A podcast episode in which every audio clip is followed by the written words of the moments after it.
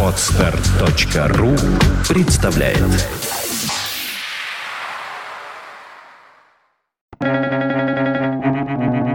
Свободное радио Компьюлента. Человеку в несчастье всегда кажется, что вы мало сочувствуете ему. Сэмюэл Джонсон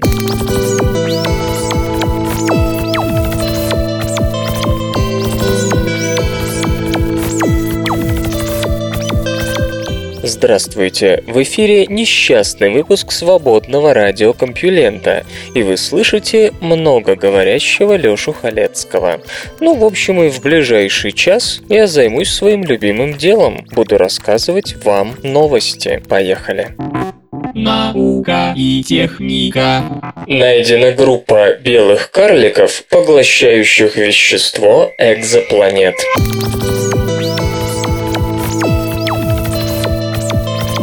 Астрономы из Великобритании и Германии обнаружили четверку белых карликов, которые поглощают вещество землеподобных планет, в прошлом обращавшихся по их орбитам. То, что мы наблюдаем на примере этих проэволюционировавших звезд, удаленных на несколько сотен световых лет, вполне может произойти в Солнечной системе, говорит руководитель исследования Борис Генсике, сотрудник Орикского университета. Звезды, похожие на нашу, в конце своего существования образования увеличиваются в размерах и превращаются в красных гигантов. Когда это случится, Солнце захватит внутренние планеты – Меркурий, Венеру и, возможно, Землю.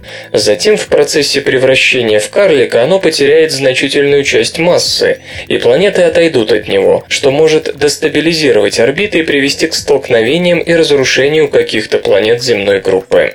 В результате образуется большое количество астероидов, а Юпитер, который переживет финальную стадию стадию эволюции Солнца, направит эти или уже существующие астероиды к белому карлику. Собрать доказательства того, что в системах карликов происходило нечто подобное, помог спектрограф COS, установленный на Хабле три года назад. Объединив ультрафиолетовые спектры, снятые COS с оптическими данными, ученые отыскали следы нескольких от 5 до 11 металлов, элементов тяжелее гелия, в фотосферах этих звезд. Атмосфера белых карликов, замечу, состоит из водорода и или гелия, а потому любые тяжелые элементы, попадающие туда извне, очень быстро, за несколько дней опускаются вниз и пропадают из поля зрения. Это позволяет утверждать, что измеренное содержание металлов в фотосфере практически идеально описывает состав околозвездного вещества, которое поглощается тем или иным карликом и когда-то принадлежало планетам. По словам астрономов, определенные ими соотношения содержания элементов углерода кремния и углерода водорода отмечают современным представлением о составе Земли. Самый интересный результат дали наблюдения карлика PG0843 плюс 516, в фотосфере которого содержалось неожиданно много хрома, железа, никеля и серы. Три последних элемента, как известно, скапливаются в ядрах планет земной группы, а отсюда следует, что PG 0843 плюс 516 поглощает вещество ядра довольно большой каменистой планеты, по своему строению аналогичной Земле. На Марсе найдены породы, относящиеся к влажному периоду истории планеты.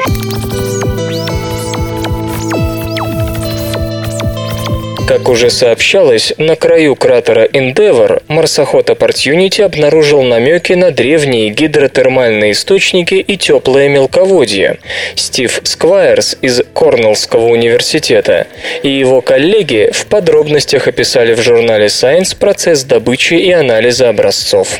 Окрестности Endeavour очень старые. Они восходят к той эпохе, когда Марс находился под постоянным дождем из метеоритов. Вот почему этот кратер выбрали выбрали для данного исследования. Если древняя история Красной планеты хотя бы в чем-то схожа с земной, период бомбардировки должен был смениться временем возникновения первых форм жизни в спокойной и влажной обстановке. Как и на Земле, на Марсе есть регионы, где на поверхность выступают древние породы, относящиеся к тому времени, когда планета только что остыла. В геологической истории Красной планеты эта эпоха обозначается именем библейского патриарха Ноя. Если на Марсе и была вода, то она существовала именно в этот период. На то же время приходится сильная метеоритная бомбардировка. Эти породы испещрены кратерами и напоминают лунный пейзаж. Кратер Endeavour диаметром 22 километра образовался как раз тогда. Opportunity подошел к кратеру по относительно низкой возвышенности, хребту Шумейкера, который является частью области Кейп-Йорк. Ровер проанализировал породы в двух локациях, известных как Честер-Лейк и Грилли-Хейвен, расположенных на северной и южной сторонах области Кейп-Йорк. Поскольку породы разделяют всего 700 метров, исследователи предположили, что они относятся к одному и тому же геологическому формированию и могут говорить за весь хребет Шумейкера. В обоих местах Opportunity исследовал породы в обнажениях и в отдельных фрагментах. Некоторые из камней были выбиты из скал в результате удара метеорита, образовавшего кратер. Ради анализа химического состава и оценки твердости минералов марсоход немного поскреб породу. В частности, удалось обнаружить брекчию, которая представляет собой мелкозернистую породу, образованную в результате склеивания отдельных камешков. Брекчия в районе Честер-Лейк, как выяснилось, содержит высокую концентрацию цинка. На Земле эта способность характерна для гидротермальных жерл. Кроме того, в Грилли Хейвен ровер обнаружил породы, прорезанные жилами гипса, мягкого белого сульфида кальция. На Земле гипс чаще всего встречается там, где вода испарилась, оставив после себя растворенные минералы. Исходя из сведений о температуре формирования гипса, исследователи постулировали существование в этом месте теплого мелкого водоема, который, возможно, был пригоден для жизни. Гидротермальные месторождения отмечают ранний период, когда вулканическая активность была повсеместной, а намек на испарение воды относится к более поздним временам, когда неглубокие моря покрывали большую часть поверхности Марса. Инопланетные молнии могут прояснить состав атмосфер других планет.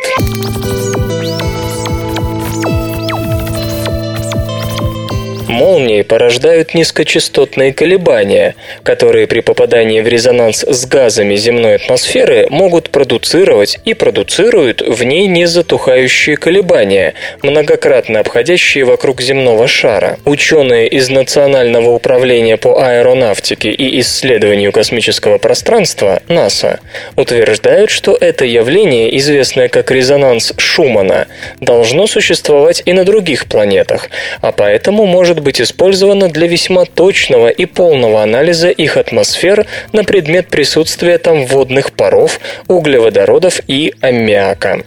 Каждую секунду на Земле происходит более 50 вспышек молний. При этом создаются электромагнитные волны, огибающие планету, насыщая собой атмосферу от самой поверхности до ионосферы. Вспышки порождают волны фиксированной частоты, четко обусловленной электропроводностью и составом атмосферы атмосферы. Часть этих волн даже утекает в космическое околоземное пространство. В работе исследователи описывают, как эта техника может быть использована для изучения других планет Солнечной системы и даже истории развития последней. Частота резонанса Шумана зависит не только от размера планеты, но и от тех видов атомов и молекул, которые существуют в атмосфере, поскольку они меняют ее электропроводность, отмечает Фернандо Симоэс, исследователь НАСА. А значит, мы можем использовать этот метод на удалении, скажем, примерно в тысячу километров от поверхности планеты, чтобы узнать, сколько воды, метана и аммиака есть в ее атмосфере. Почему для этого недостаточно спектрального анализа? Да, эта техника надежна, но она применима лишь непосредственно в изверяемом районе. В то же время вода, аммиак и метан очень волатильны по содержанию в атмосфере различных регионов.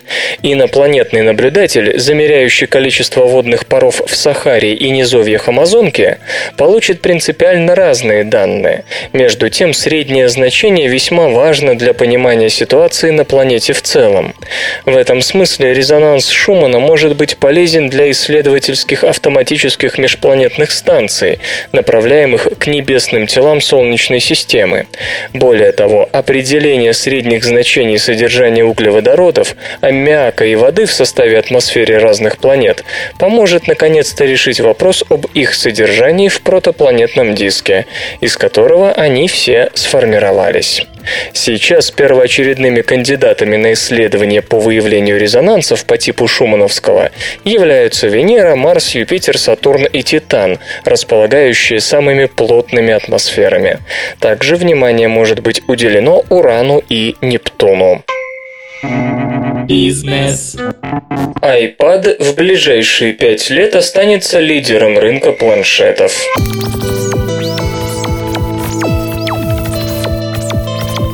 По прогнозам Display Search, стремительно набирающие популярность планшетные компьютеры в 2016 году по объему продаж обгонят традиционные ноутбуки. По оценкам Display Search, в 2011 по всему миру было реализовано 81 миллион 600 тысяч планшетов на различных программно-аппаратных платформах. Другие аналитики говорят о 60 миллионах. В текущем году поставки могут достичь 119 миллионов штук, а в 2013 2013 184 миллионов. К 2017, полагает Display Search, объем рынка достигнет 425 миллионов штук. В ближайшие годы в сегменте планшетов продолжит доминировать Apple. Если в прошлом году доля компании в общей массе поставок составляла около 60%, то в 2012 она поднимется до 72,1%, считают эксперты Display Search. К 2017 этот показатель уменьшится до почти 51%. В то же время доля Android-планшетов вырастет с 22,5% в 2012 до 40,5% в 2017. Устройства под управлением операционной системы Windows RT, версия Windows 8 для планшетных персональных компьютеров, займут 1,5% рынка в нынешнем году и около 7,5% в 2017. Эти забавные ученые. Все основные открытия Исаака Ньютона, а их немало, были сделаны в течение 18 месяцев во время вынужденных чумных каникул, когда Лондонский университет, где учился молодой Ньютон, был закрыт из-за эпидемии – а сам он переехал на время в деревню. Однако публикация этих работ до их окончательной проверки и уточнения задержалась на 20-40 лет, пример которому вряд ли следует хоть один из современных ученых. Наука и техника. Колумб и Кабот, возможно, были не первыми, кто открыл Америку в 15 веке.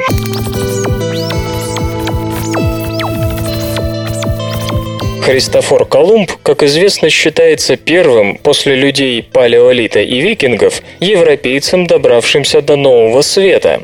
Произошло это в 1492 году. До континента он доплыл в 1498, высадившись в Южной Америке. Одновременно с этими экспедициями три путешествия совершили англичане под высочайшим патронажем короля Генриха VII. И в 1497 году во главе с генуэзцем Джоном Каботом открыли Ньюфаундленд. Но есть мнение, что европейцы, возможно, знали о Новом Свете за несколько десятилетий до плавания Колумба и Кабота. Дело в том, что в частном флорентийском архиве обнаружена запись о кредите в 50 фунтов стерлингов, выплаченном в апреле 1496 года Джованни Кабото на экспедицию по поиску новых земель. На финансовую поддержку сподобился лондонский филиал итальянского банкирского Кабацкого дома Барди. Эта короткая запись открывает новую главу в истории Кабота, полагает Франческо Гити Брусколи из Флорентийского университета Италия. Она говорит о том, что его экспедиции были частью большого итальянского проекта. Эксперт отмечает, что новая Земля обозначена как «il nuova paese», то есть снабжена определенным артиклем вместе «un nuova paese». Именно это натолкнуло исследователя на мысль, что о существовании нового света уже было известно. Едва ли можно предположить, что банкиры внезапно заразились тягой к приключениям и превратились в бескорыстных меценатов, расстающихся с деньгами безо всякой причины. Вероятно, они были уверены в том, что открытие обязательно состоится.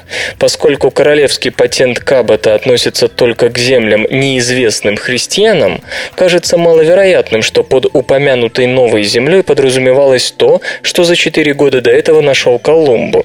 Неужели бристольские купцы открыли Америку до Колумба? К сожалению, у нас есть только намеки, подчеркивает господин Гиди Брусколли. Хотя запись означает, что банкиры верили в открытие, мы не можем считать, что на тот момент оно уже произошло. Гипотезу, однако, подтверждает письмо, написанное зимой 1497-98 годов английским купцом по имени Джон Дей, господину великому адмиралу, которым почти наверняка был Христофор Колумб.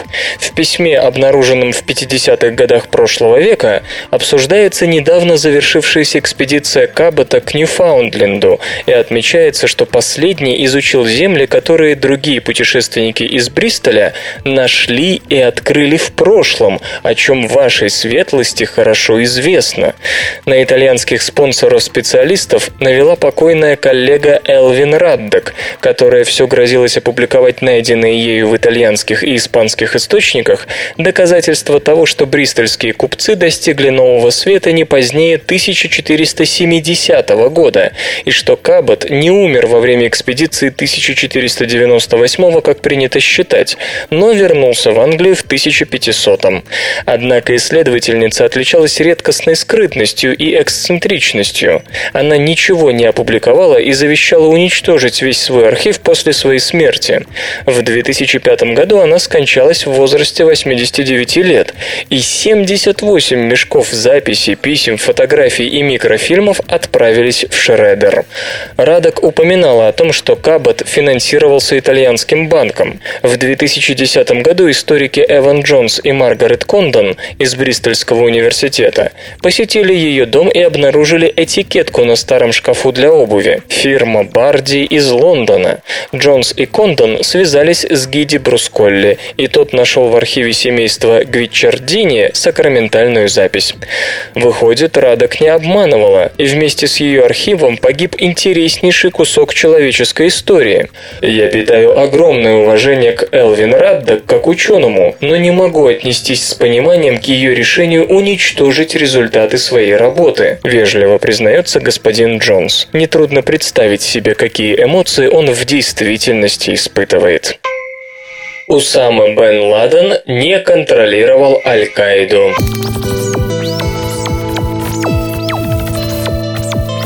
В очевидной попытке посеять раздор в рядах оставшихся сторонников Аль-Каиды правительство США рассекретило личные документы Усамы бен Ладена, свидетельствующие о том, что он пребывал в ужасе от того, насколько кровожадным оказалось основанное им движение. Если члены Аль-Каиды продолжат убивать мирных мусульман, писал бен Ладен своему помощнику незадолго до гибели, они все испортят и оттолкнут людей, которые могли бы перейти на нашу сторону. Наши братья усложняют ситуацию, открыв себя для зла и вражды. По просьбе управления директора национальной разведки, Центр борьбы с терроризмом Вестпойнта обнародовал переводы 17 документов, захваченных американским спецназом во время операции в Абатабаде. В руки США попали сотни ноутбуков, жестких дисков, мобильных телефонов и флеш-карт, которые американская разведка называет сокровищницей информации об Аль-Каиде.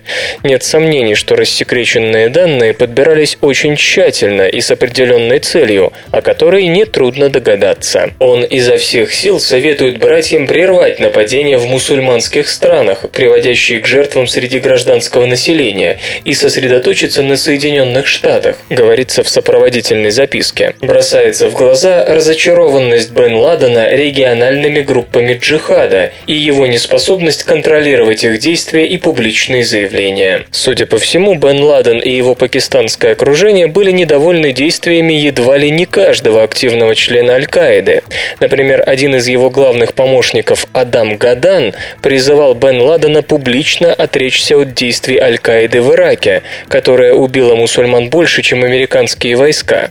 Они также пытались заставить Аль-Каиду, действовавшую на Аравийском полуострове, сконцентрироваться на американцах, вместо того, чтобы вести войну в Йемене.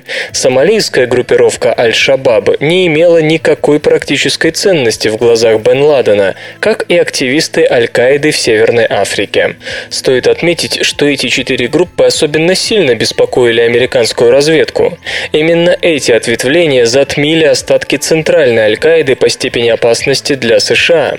Бен Ладен не мог ничего поделать с их некомпетентностью, в том числе отсутствием политической проницательности, которая в частности проявлялась в неспособности заручиться поддержкой общественности.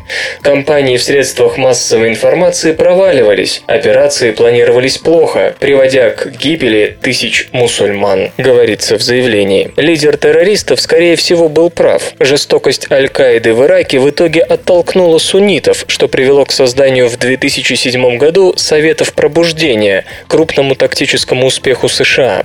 Шабаб, похоже, добилась того же. Из-за ее действий ООН не смогла оказать продовольственную помощь Сомали во время катастрофического голода. Все это свидетельствует о сильной децентрализации Аль-Каиды. Как отмечает в рассекреченных документах один из индонезийских джихадистов, центральная Аль-Каида воспринимается периферией как равный партнер. У них нет власти над нами. Мы свободны. У нас собственные средства. Свои люди.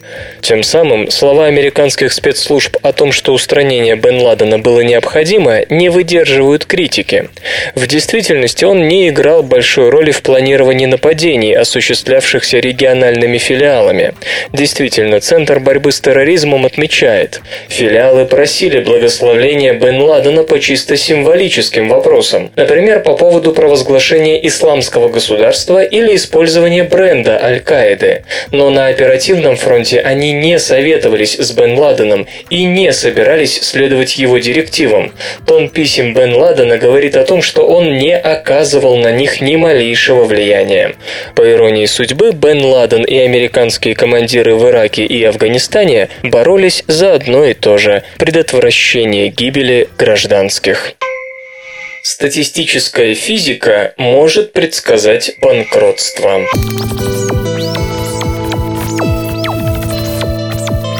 Ученые из Бостонского университета и университета Фудань, Шанхай, Китай, опубликовали в журнале Europhysics Letters исследование, позволяющее с помощью методов статистической физики заранее предсказать банкротство того или иного эмитента центных бумаг, причем еще в тот период, когда его бумаги активно торгуются на фондовом рынке, и предсказать безошибочно. Авторы работы имели дело с акциями 20 тысяч 92 эмитентов, представленными на рынке ценных бумаг США в 1989-2008 годах. 21% или 4223 эмитентов за эти два десятилетия стали банкротами, что, по словам исследователей, всегда можно было выявить заранее. Соотношение доходности ценных бумаг часто изменяется день ото дня, но при упорядочении всего массива данных было обнаружено, что колебания доходности доходности тех бумаг, эмитенты которых близки к банкротству, значительно больше, чем у компаний, чьи дела в порядке. Причем эта тенденция сохранялась все 20 лет, действуя и во время бума, и в кризис. Мысль кажется банальной. Флуктуации цен на акции всегда предшествуют банкротству. Однако раньше у биржевых аналитиков не было четкой гребенки. У этих не покупать, потому что у них колебания выше N%, а у этих покупать, так как у них ниже N%. Теперь, похоже, ситуация изменилась. Ученые уверяют, что их модель работает за недели, а то и месяцы до надвигающегося банкротства эмитента. Десятилетиями экономисты пытались разработать модели предсказания корпоративного краха. Некоторые гарантировали 80% надежность, но все они основывались на внутрикорпоративных финансовых индикаторах, которые обычно либо не относятся к информации, обязательной для публикации, либо, как в годы последнего кризиса частенько подделывались корпорациями и даже государствами – Греция, Венгрия и другие. Новая модель требует лишь знания биржевых индексов, которые не сфальсифицировать при всем желании. Помимо большой волатильности цен на акции той или иной компании, потенциального банкрота, модель выдает связь между волатильностью и объемом торгуемых акций. Если у здоровой фирмы таковая положительная связь определенно существует, то у эмитента, который в течение 100 следующих дней обанкротится, она значительно выше, и корреляция цены и объема акций на бирже всегда весомее, нежели в те времена, когда компании ничто не угрожало. Что интересно, исследования свидетельствуют, что в целом на фондовом рынке США колебания доходности акций, как в сторону повышения, так и в сторону понижения, за последние два десятилетия несколько снизились, хотя объяснение этого явления ученым пока не далось. По мнению авторов работы, даже после обнародования их модели она вряд ли потеряет прогностическую ценность, как это обычно бывает с предсказательными моделями.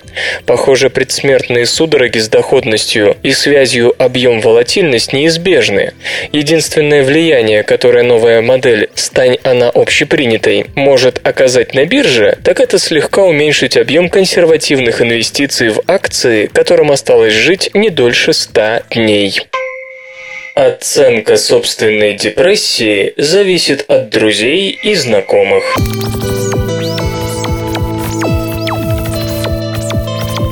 Люди склонны занижать или завышать тяжесть собственных психоневрологических симптомов в зависимости от того, в каком жизнерадостном или депрессивном окружении они живут. Хотя депрессия уже давно считается серьезным психическим расстройством, подлежащим лечению, правильно диагностировать ее довольно трудно. Тут во многом приходится полагаться на жалобы самого пациента, и подтвердить их объективный характер с помощью анализа не всегда возможно. Исследователи из Уорикского университета выяснили, что люди с психоневрологическими нарушениями оценивают свое состояние в зависимости от того, в какой социальной среде они находятся. В статье психологи описывают результаты экспериментов, во время которых людей с депрессией или же страдающих от навязчивого чувства тревоги просили оценить тяжесть собственных симптомов. Оказалось, что человек в этом случае сравнивает свое состояние с психическим самочувствием тех, кто его окружает окружает. И если вокруг есть люди с подавленным настроением, то собственные симптомы уже не кажутся ему слишком тяжелыми. И наоборот, если друзья и знакомые редко впадают в депрессию, то малейшая подавленность будет рассматриваться им как серьезный симптом, требующий немедленного обращения к врачу. Ученые отмечают, что на оценку собственного состояния может влиять не только самочувствие родных и близких, но и общее представление о, так сказать, психическом здоровье здоровье нации, а оно может варьироваться довольно сильно. Например, 10% участвовавших в исследовании были уверены, что половина людей посвящает депрессии как минимум по полумесяцу. Другие же 10% посчитали, что депрессия отнимает у нас с вами не более двух дней в месяц. Похожий разброс имелся и в оценке популярности навязчивой тревоги. Здесь на одном полюсе были 26 тревожных дней из 30, на другом всего неделя. Результаты исследования могут объяснить, почему такие распространенные психические расстройства бывают столь трудно правильно диагностировать. Тем, кто чувствует, что плохое настроение слишком подзадержалось, можно посоветовать больше доверять собственным ощущениям и не сравнивать себя с окружающими. В свою очередь, врачи должны учитывать депрессивную статистику там, где им приходится работать. Зная психологический климат по региону в целом, проще будет ставить диагноз диагноз в каждом отдельном случае. Музычный перапынок.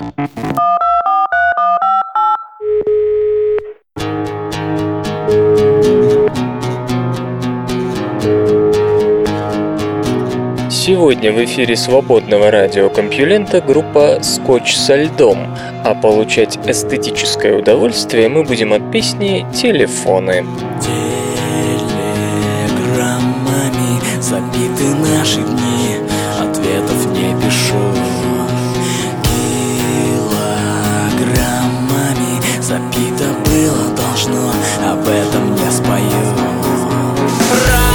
Радио соврет И смысл не разобрать Что время не терять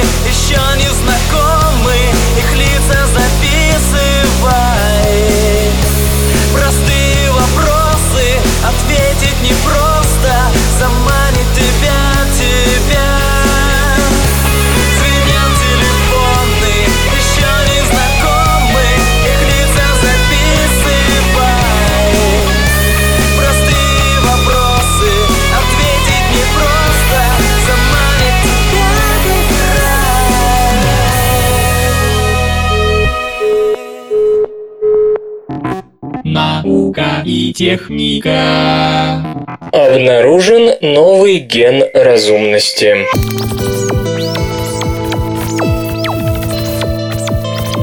Благодаря удвоению гена SRGAP2, случившемуся около 2,5 миллионов лет назад, человеческие нейроны получили возможность образовывать гораздо больше межклеточных контактов, что позволило усложнить архитектуру нейронных цепей в мозгу. Сразу две статьи в журнале Cell посвящены новому гену, благодаря которому человек приобрел необычайно развитый мозг. Ген, называющийся SRGPA2, присутствует в человеческом геноме в нескольких копиях. Как полагают исследователи, именно его удвоение позволило нашим предкам выйти на новый уровень разумности. Ферменты, копирующие ДНК, иногда ошибаются и вставляют в хромосому несколько копий одного и того же гена. Считается, что такие дубли составляют 5% человеческого генома. Предыдущие исследования Эвана Эйхлера с коллегами из Вашингтонского университета в Сиэтле показали, что SRGAP2 существует в четырех копиях. В новой статье ученые описывают их более детально. Все четыре варианта находятся в первой хромосоме, однако между копиями есть заметные различия. У всех не хватает кусочка исходного родительского гена SRGAP2, и, по-видимому, только одна копия SRGAP2C может давать работающий белок. Эту работающую копию ученые нашли в каждом геноме, который проанализировали, а всего их было прочитано более двух тысяч. Столь обязательное присутствие SRGAP2C говорит о том, что он абсолютно необходим. Можно, конечно, вспомнить, что человеческий геном уже лет 10 как объявлен прочитанным, но, по словам авторов статьи, это было несколько преждевременным заявлением, учитывая, что до сих пор продолжают находить новые гены, играющие, очевидно, важнейшую роль в развитии и жизнедеятельности человеческого организма. Ученые прикинули возраст SRGAP2C и пришли к выводу, что он возник около 2 миллионов 400 тысяч лет назад. Примерно тогда же произошел переход от австралопитеков к роду Homo, представители которого начали делать каменное орудие труда. Человек отличается от обезьян и своих ископаемых недочеловеческих предков размером мозга. Однако, как пишут в другой статье исследователи из Института Скрипса, сам SRGAP2C вряд ли послужил причиной его увеличения. Зато этот ген вполне мог пробудить возможности уже увеличенного мозга. Когнитивные способности действительно зависят от числа нервных клеток. Чем их больше, тем больше нервных цепей можно организовать. Но для этого нервные клетки должны уметь устанавливать между собой контакты. Ген SRGAP2C, пересаженный мышам, как раз помогает это делать. Число нейронов в мозгу у таких мышей не увеличивается, однако на нервных клетках появляется гораздо больше дендритных шипиков, предшественников синапсов. Кроме того, у мышей, снабженных геном разумности, во время развития мозга нейроны быстрее мигрировали. Возможно, у предков человека скорость перемещения нейронов могла сыграть свою роль в совершенствовании архитектуры мозга. Не в первый первый раз ученые находят ген разумности. Человеческий мозг слишком сложная система, чтобы его формирование в эволюции зависело от одного главного гена. Но сейчас даже скептики признают, что у SRGAP2C есть все шансы удержать это высокое звание. В опубликованных статьях описывается не только эффект от работы этого гена, но и его возможная эволюционная история, сопоставленная с историей развития человека. Пчелы могут усваивать абстрактные понятия.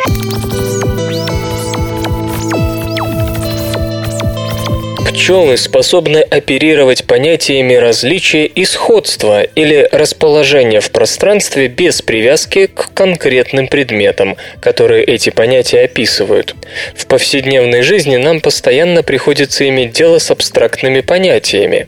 Для этого вовсе не надо быть математиком. Мы, например, используем такие конструкции, как «тот же самый», «отличный», «больше», «меньше» и так далее. Причем независимо от того, сравниваем два числа или два дерева. Считается, что способность оперировать абстрактными понятиями свойственна только приматам, и что она развивается во многом благодаря языковым навыкам. Исследователи из Национального центра научных исследований Франции обнаружили, что таким же даром обладают еще и пчелы. Насекомые должны были выбрать между комбинациями двух абстрактных изображений. В одном случае картинки находились бок о бок друг к другу, в другом другом друг над другом. Каждая комбинация сопутствовала контейнеру с сиропом или с горьким хининовым раствором. Причем контейнер располагался точно между двумя картинками, составлявшими комбинацию. Естественно, пчелы должны были в итоге предпочесть сладкую награду, но соль эксперимента заключалась в том, что неизменным оставался лишь принцип комбинации, то есть сладкий сироп всегда был связан только с горизонтальным расположением изображением картинок. Сами же картинки менялись. Иными словами, насекомые должны были усвоить понятие «бок о бок» или «одно над другим», независимо от того, что именно находилось в таком расположении. В статье исследователи пишут, что спустя 30 попыток пчелы выучивали, где их ждет награда. И затем, когда ученые меняли изображения на незнакомые, насекомые все равно устремлялись туда, где расположение этих незнакомых картинок указывало указывала на сироп. После этого задача была усложнена. До сих пор картинки в комбинациях резко отличались друг от друга. Теперь же ученые стали использовать в комбинациях бок о бок и одна над другой либо одинаковые, либо разные изображения. Соответственно, менялось и условие награды. Но пчелы сумели усвоить и понятие о сходстве и различии, хотя картинки опять-таки употреблялись самые разные. Результаты работы говорят о том, что для операции операции с абстрактными понятиями вовсе не нужна сложная организация мозга по типу млекопитающих, и, по-видимому, эта способность не зависит от развития речевых навыков. В ближайшем будущем исследователи попытаются выяснить, какие нейронные структуры у насекомых дают им возможность воспринимать абстрактные понятия и концепции. Водомерки помогли ученым повернуть эволюцию вспять.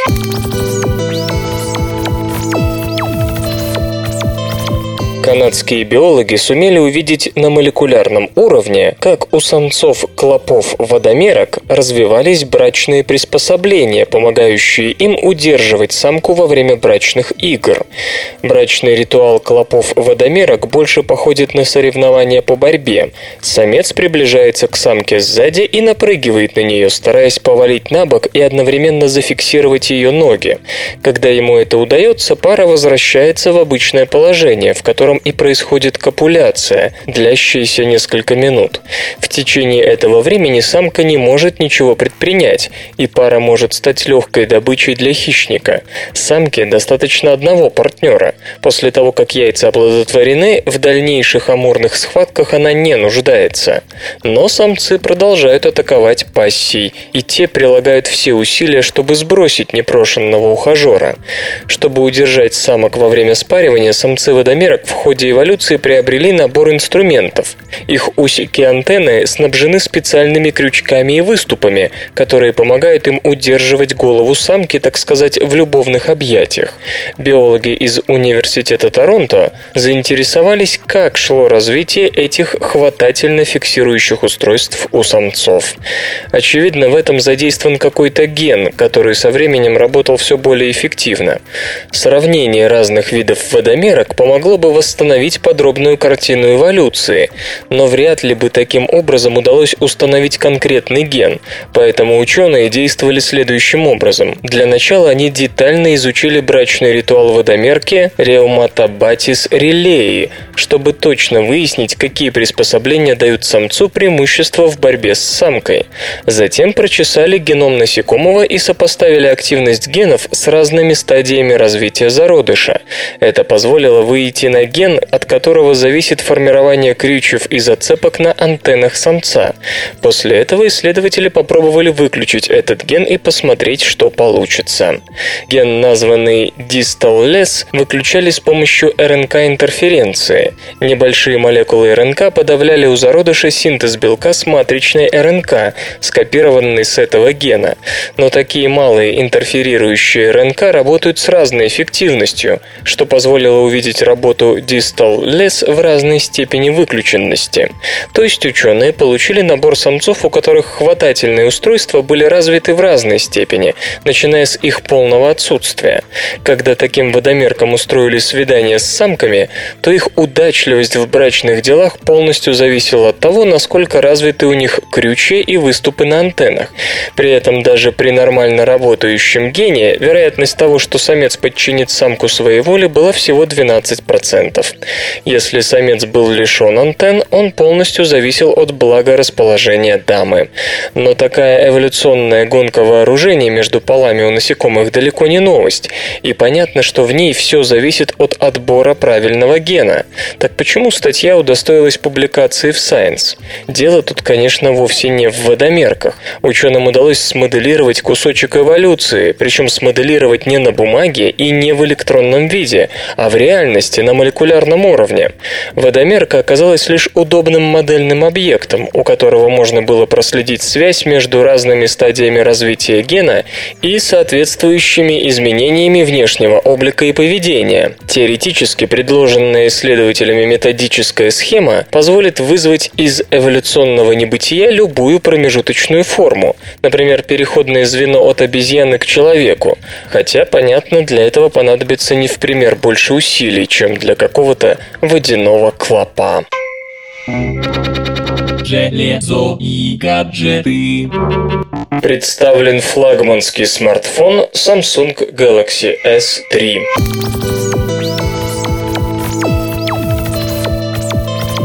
Компания Samsung анонсировала коммуникатор Galaxy S3 класса High-End, продажи которого на европейском рынке начнутся до конца мая. В основу нового смартфона флагмана южнокорейского производителя положен четырехъядерный процессор Exynos с тактовой частотой 1,4 ГГц. Объем оперативной памяти составляет 1 ГБ, вместимость встроенного флеш-модуля 16 или 32 ГБ. Позднее появится версия с 60 64-гигабайтным накопителем. Сенсорный дисплей High Definition Super AMOLED имеет диагональ 4,8 дюйма. Его разрешение 720 на 1280 точек. Умнофон располагает адаптерами беспроводной связи Wi-Fi и Bluetooth 4.0, приемником системы спутниковой навигации GPS GLONASS, микрочипом NFC, акселерометром, датчиками освещенности и близости, барометром, цифровым компасом, гироскопом и слотом Micro microSD с поддержкой карт емкости до 64 гигабайт. Камеры две. Основная, оснащенная 8-мегапиксельной матрицей и вспышкой, имеет нулевую задержку затвора, что позволяет снимать объекты в движении с высоким качеством. Функция Burst Shot дает возможность сделать серию из 20 кадров, а режим Best Photo выбирает лучшую из 8 сделанных фотографий. Фронтальная камера разрешением 1,9 мегапикселя поддерживает поддерживает запись видео высокой четкости со скоростью 30 кадров в секунду. На Galaxy S3 инсталлирована операционная система Android 4.0 Ice Cream Sandwich. Компания Samsung реализовала ряд новых функций управления с использованием технологий распознавания лица, голоса и жестов, которые, как утверждается, выводят взаимодействие между устройством и потребителем на новый уровень. Система Smart Stay при помощи фронтальной камеры фиксирует движение глаз владельца и определяет, когда смартфон используется, например, для чтения электронной книги или просмотра веб-страниц. Аппарат в автоматическом режиме поддерживает яркость дисплея на одном уровне для повышения комфорта работы. Технология S-Voice представляет собой голосовой пользовательский интерфейс, который позволяет умнофону распознавать голос и реагировать на слова владельца. Система не только способна осуществлять поиск информации и базовое взаимодействие со смартфоном, но также обеспечивает расширенные возможности управления мобильным устройством. К примеру, голосом можно командовать будильником, воспроизведением музыки, уровнем громкости, камерой, отправлять текстовые сообщения, электронные письма и прочее. Коммуникатор также распознает движение владельца, обеспечивая максимально комфортную эксплуатацию. Скажем, когда пользователь печатает смс, но решает вместо этого позвонить абоненту, то ему достаточно просто поднести телефон к уху. Устройство автоматически начнет набор номера, режим Direct Call. С функцией Smart Alert коммуникатор уведомит пользователей о пропущенных звонках или сообщениях вибрациями. Усовершенствованная версия технологии Android Beam под названием S-Beam позволяет передавать различные файлы, просто коснувшись смартфоном другого аналогичного аппарата, без необходимости в Wi-Fi соединении или передачи данных по мобильным сетям. Смартфон рассчитан на использование в сетях GSM, GPRS, Edge и HSPA. В отдельных регионах будут предлагаться модификации с поддержкой сервисов четвертого поколения LTE. Габариты новинки составляют 136,5 на 70,5 и на 8,5 мм, вес 133 грамма. Питание обеспечивает аккумуляторная батарея емкостью 2100 мАч. Новый iPhone, возможно, станет тоньше и длиннее предшественника.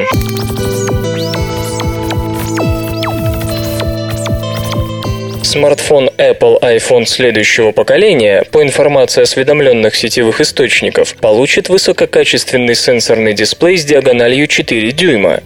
Экран Retina нынешнего iPhone 4s имеет размер 3,5 дюйма и разрешение 640 на 960 точек. Отмечается, что для нового смартфона Apple изменит соотношение сторон тачскрина, впервые с момента появления оригинальной модели в 2007. По предварительным данным, дисплей аппарата будет будет защищен прочным и тонким стеклом Gorilla Glass 2, а задняя часть корпуса получит плоскую металлическую вставку. Кроме того, не исключается возможность использования нового коннектора. В целом, коммуникатор станет примерно на 10 мм длиннее и на 2 мм тоньше предшественника. Его габариты, по слухам, составят 125 на 58,5 и на 7,4 мм против 115,2 на 58,6 и на 9,3 мм у iPhone 4s. Предполагается, что в iPhone следующего поколения может быть применен модифицированный процессор A5X. Чип этого семейства, оснащенный двумя вычислительными ядрами и четырехъядерным графическим контроллером, используется в планшете iPad. По всей видимости, в конструкцию версии A5X для iPhone будут внесены некоторые изменения с целью повышения энергетической эффективности. Среди других характеристик будущего аппарата называют поддержку мобильных сетей четвертого поколения LTE. Анонс новинки ожидается в текущем году. Факты Знаете ли вы, что уже в 1976 году электронная вычислительная машина могла рассчитать кривую полета снаряда быстрее, чем он долетит до цели? Этими машинами в то время пользовались также для переводов текстов с одного языка на другой. Наука и техника.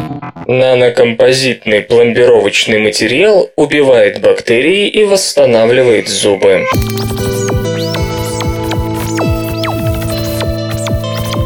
В Университете Мэриленда, США, разработана технология, которая без сомнения заинтересует дантистов, и особенно их несчастных жертв с убитыми энергетиками зубами. Речь идет о нанокомпозите, который может использоваться не только в качестве пломбы для зубной полости, но и способен уничтожать любые оставшиеся в зубе бактерии, а также восстанавливать его структуру, потерянную в результате распада.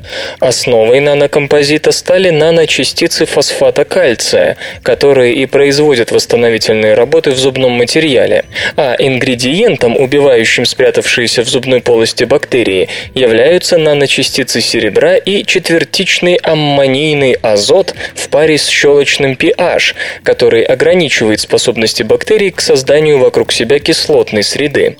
Словом, если брать по частям, то ничего нового, кажется, и нет. Полезность для зубов кальциевых солей и антибактерицидные свойства серебра известны давно. Да только вот никто еще не предлагал использовать их в виде наночастиц в зубоврачебном деле, и никто не пытался объединить все это в одном материале пломбы. Так что все гениальное, как всегда, элементарно, а главное лежит на поверхности. Правда, можно задаться вопросом, а почему бы просто не создать жидкость для промывки рта с теми же компонентами, чтобы в пломбах вообще отпала всякая нужда?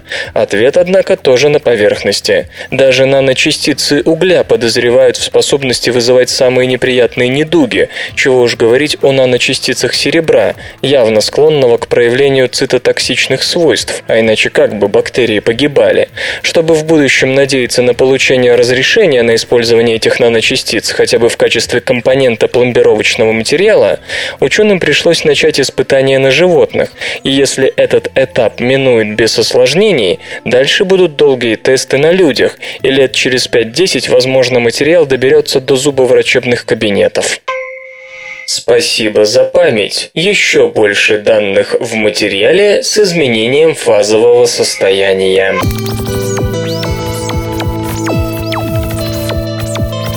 Группа инженеров из Университета Джонса Хопкинса открыла неизвестное прежде свойство материалов, уже используемых в компьютерных накопителях информации. Исследование, отчет о котором опубликован в журнале Proceedings of the National Academy of Sciences, может привести к серьезному увеличению плотности записей и скорости считывания на самых разных носителях. Работа была посвящена энергонезависимой PRAM, относительно недорогой памяти с изменением изменением фазового состояния. Исследовался сплав на основе германия, сурьмы и теллура, который применяется в виде халькогенидных стекол при производстве CDRW и DVD-RW. У современной энергонезависимой памяти, в основном флеш-памяти, есть несколько известных проблем. Новая технология не только в 100 раз превосходит ее в скорости считывания и записи, но и способна на 100 тысяч циклов перезаписи, что позволяет говорить о ее практическом применении уже сегодня. Сами исследователи полагают, что в течение пяти лет мы увидим результаты их работы в настольных персональных компьютерах и ноутбуках, где они заменят жесткие диски и, может, даже SSD, твердотельные накопители, также подбирающиеся все ближе к этому сегменту рынка. Сплав Германия, Сурьмы и Теллура называют памятью с изменением фазового состояния потому, что она запоминает при изменении электропроводности, вызванной переходом от кристаллической формы этого сплава, которая обладает меньшим сопротивлением к афорной, с большим сопротивлением и наоборот. Чтобы добиться прогресса в разработке PRAM, исследователи изменяли ее фазовое состояние постепенно, не нагревом, как это делает лазер в случае с DVD-RW, а при помощи сжатия двумя небольшими промышленными алмазами. При этом обнаружилось, что вместо двух противоположных фазовых состояний у этого сплава может появляться множество промежуточных, каждая из которых характеризуется особой электропроводностью плотностью. Образно говоря, от черно-белого подхода ученые сумели перейти к цветной записи, что и позволило поднять плотность хранения информации на несколько порядков. Трусца продлевает жизнь.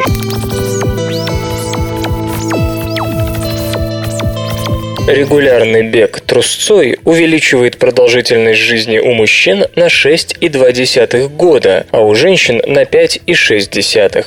Такая информация была обнародована на конференции Euro Prevent 2012 с 3 по 5 мая, проходящей в Дублине, Ирландия.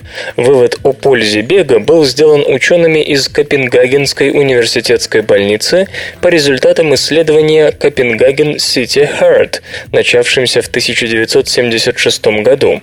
В нем участвовали около 20 тысяч мужчин и женщин в возрасте от 20 до 93 лет. Исследователи сравнили смертность 1116 бегунов мужского и 762 женского пола со смертностью тех, кто не занимался джогингом.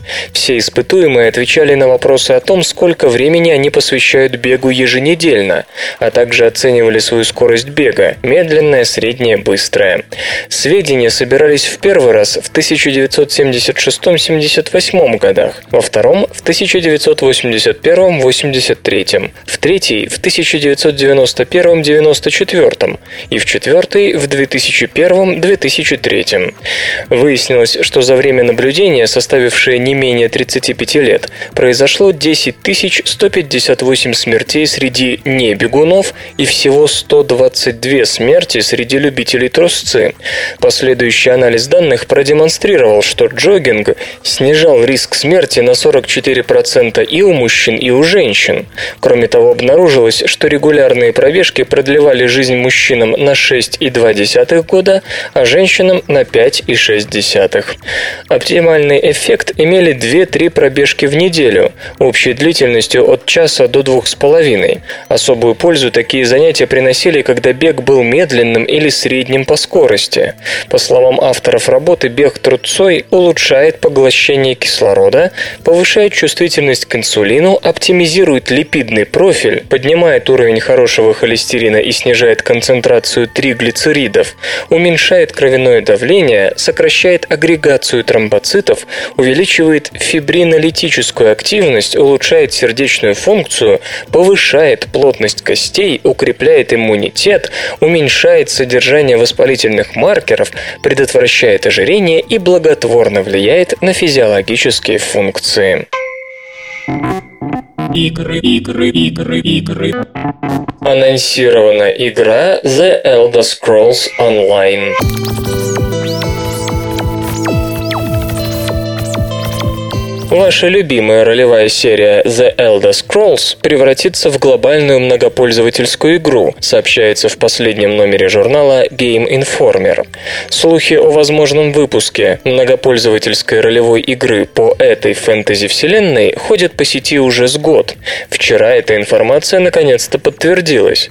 Вот уже несколько лет проектом занимается Zenimax Online Studios во главе с Мэттом Фирером, экс-продюсером Mythic Entertainment, в послужном списке которого есть, к примеру, многопользовательский проект Dark Age of Camelot. События развернутся за тысячелетия до истории, рассказанной в однопользовательской The Elder Scrolls 5 Skyrim. Молог Бал хочет затянуть Тамриэль в свою демоническую реальность. Мы, разумеется, постараемся этому этому помешать. Одновременно придется помогать одной из трех фракций, сражающихся за контроль над Сиродилом и Императорским троном. И главное, игровым полем станет весь Тамриэль со всеми его провинциями. Девелоперы обещают привычные исследования мира The Elder Scrolls, плеер versus плеер сражения, квесты и истории для одиночек, подземелья, которые смогут пройти лишь самые подготовленные команды и прочие обязательные для многопользователей пользовательских игр элементы. Свободное радио Компьюлента.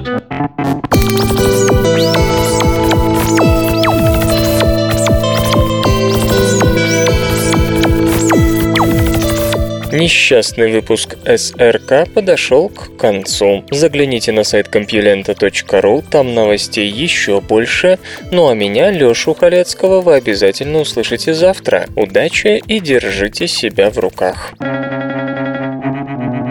Свободное радио Компьюлента. Скачать другие выпуски подкаста вы можете на podster.ru